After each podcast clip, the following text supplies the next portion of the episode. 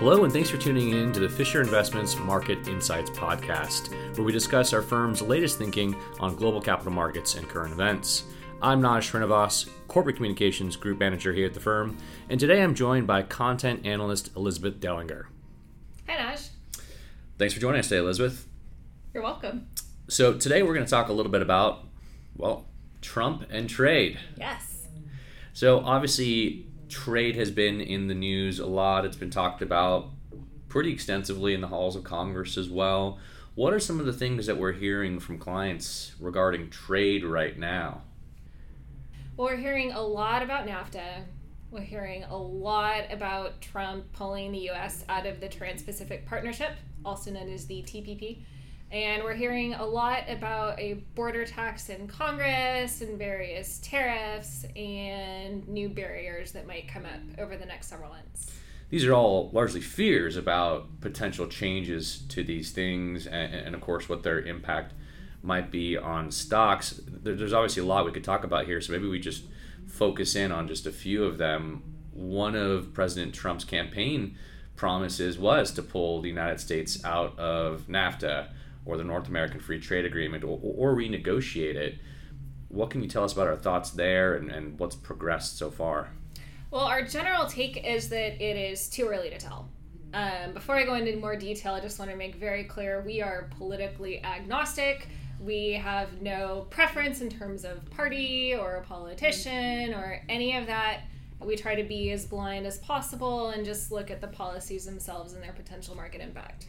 So, with that out of the way, as it pertains to NAFTA, in general, stocks really like free trade, and stocks probably wouldn't like new free new barriers against that.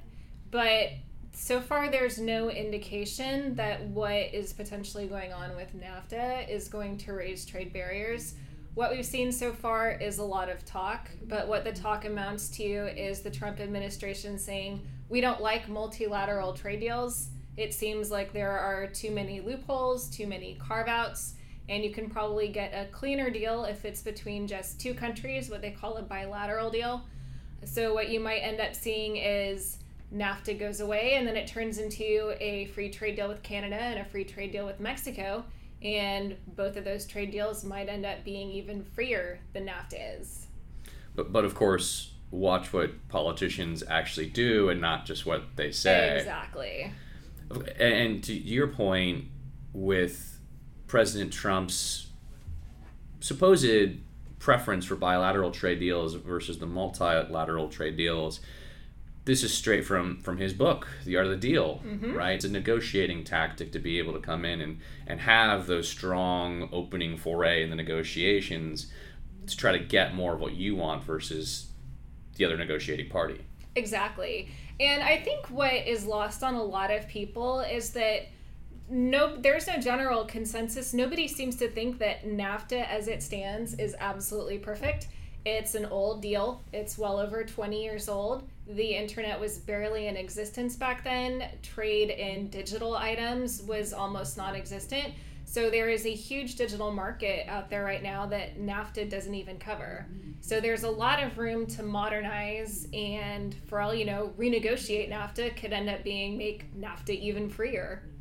What about the potential dislocations for multinational companies that have built their supply chains relying on a trade deal like NAFTA, being able to import goods or components freely from Mexico into the United States or vice versa to, to build, say, cars?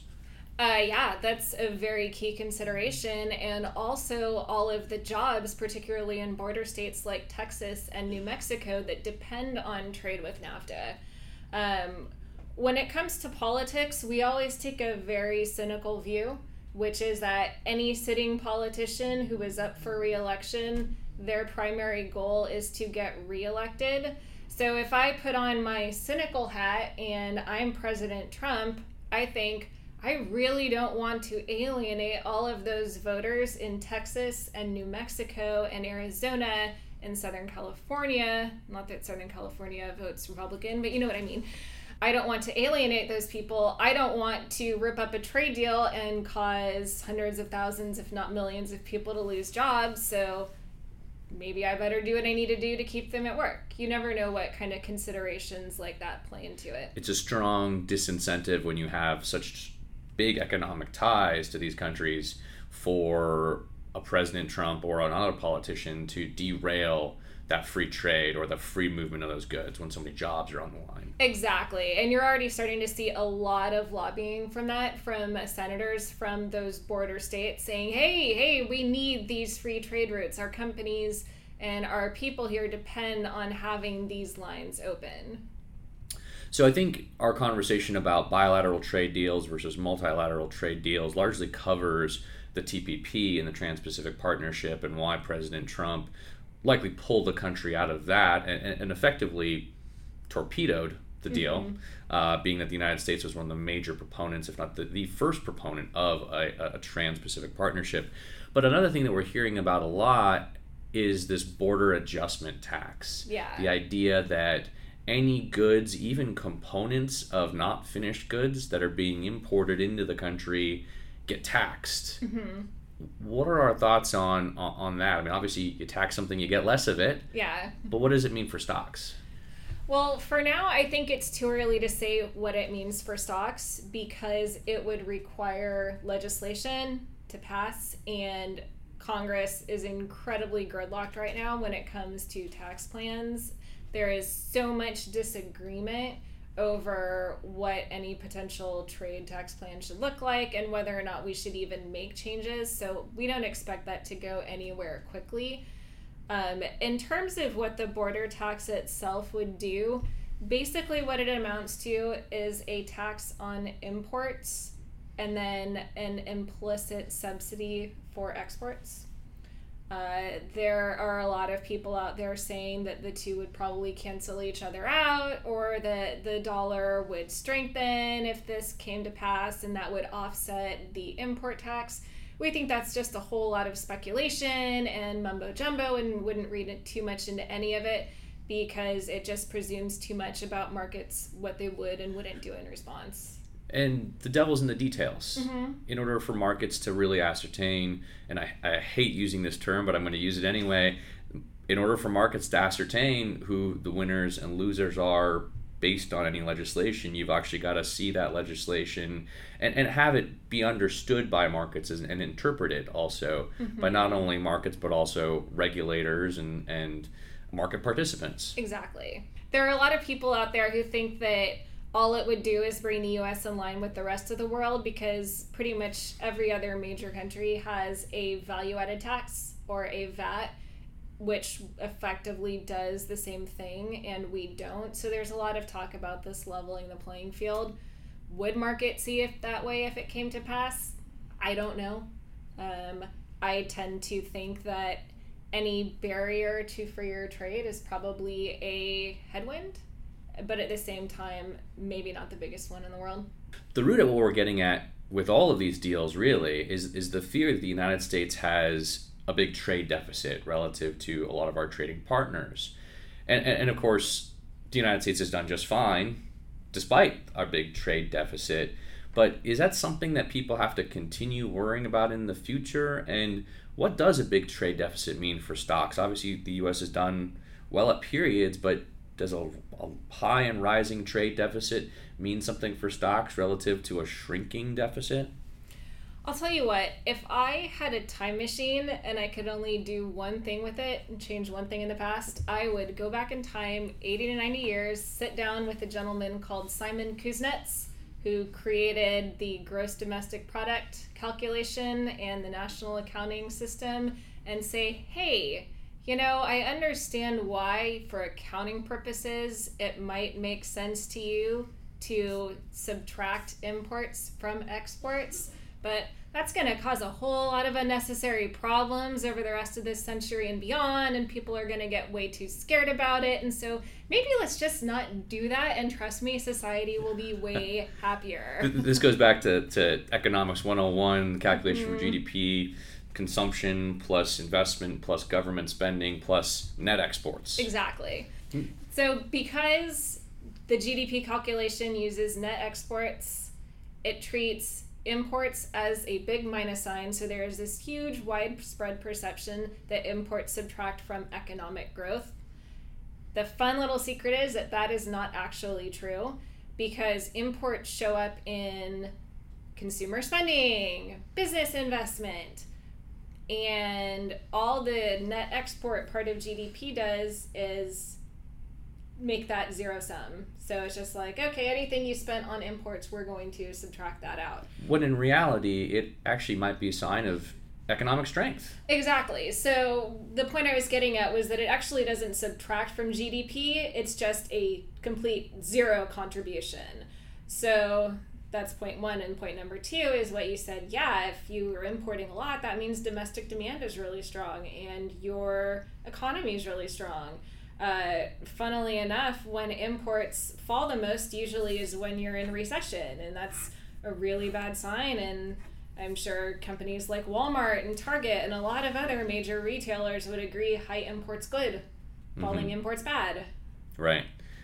So we're sitting here on, on February 7th recording this podcast, and President Trump is actually set to meet with Japanese Prime Minister Shinzo Abe later this week. What are some of the major talking points there, and what do you expect to come out of that meeting, if anything? Well, based on what I've read, I think the two major talking points are going to be automobiles and investment. Uh, automobiles, because Trump has made a huge to do of the fact that we import a lot of cars from Japan. Uh, I believe it was 36 billion, just about, dollars worth of auto imports from Japan in 2015. But their market is so protected that we exported only $570 million worth of cars to them. That is million with an M mm-hmm. in 2015. So he's cherry picking that is one area where the Japanese economy is very protected, while ours is not, and uh, an area that he might want them to compromise on. Uh, now, Japan's economy is notorious for protectionism, not just in cars, but in agriculture and food. But for whatever reason, probably because we have the big three automakers here that Trump's trying to get in good with, that's the one that he's lit on as a talking point.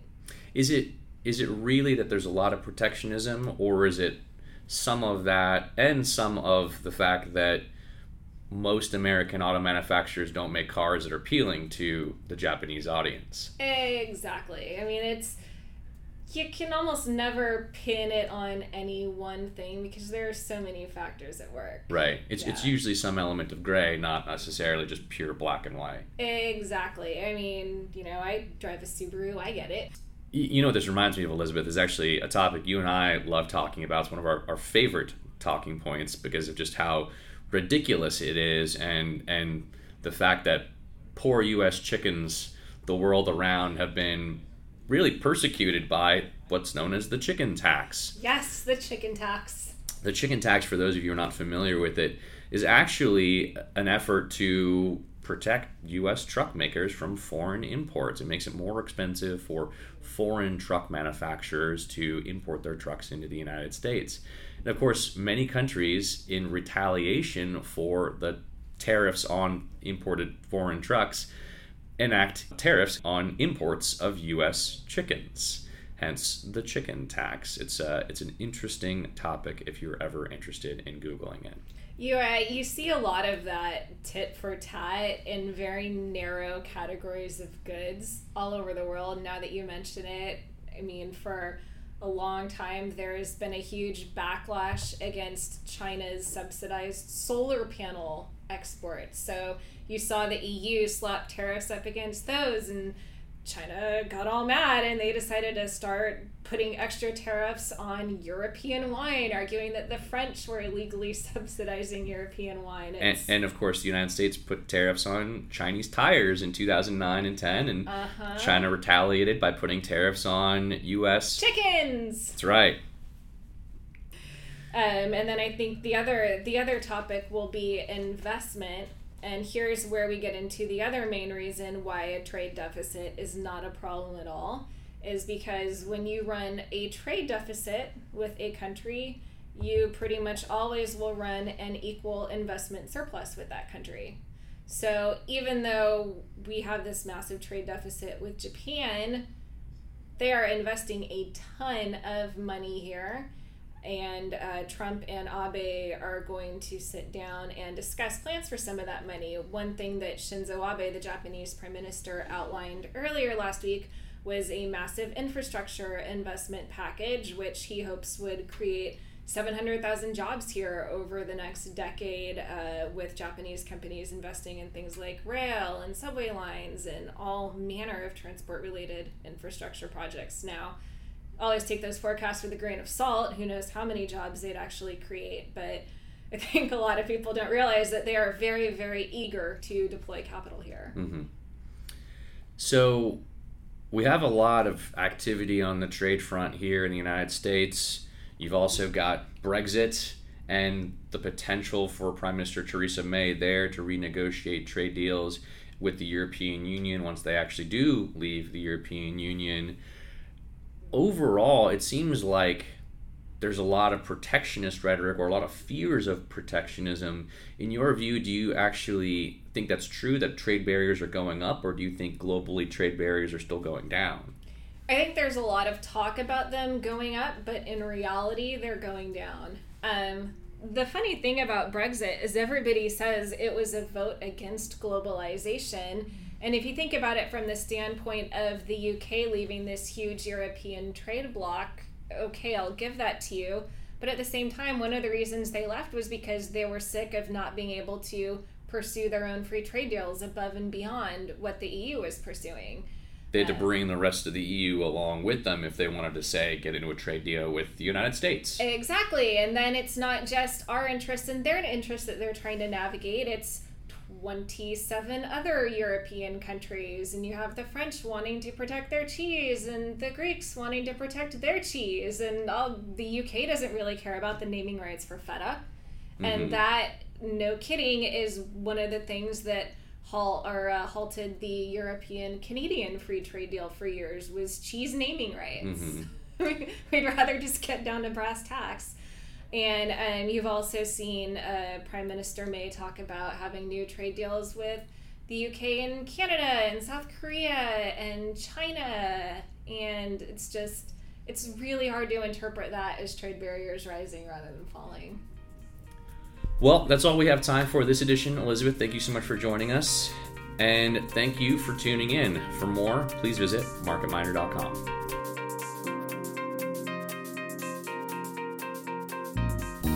Investing in securities involves the risk of loss. Past performance is no guarantee of future returns. The content of this podcast represents the opinions and viewpoints of Fisher Investments and should not be regarded as personal investment advice.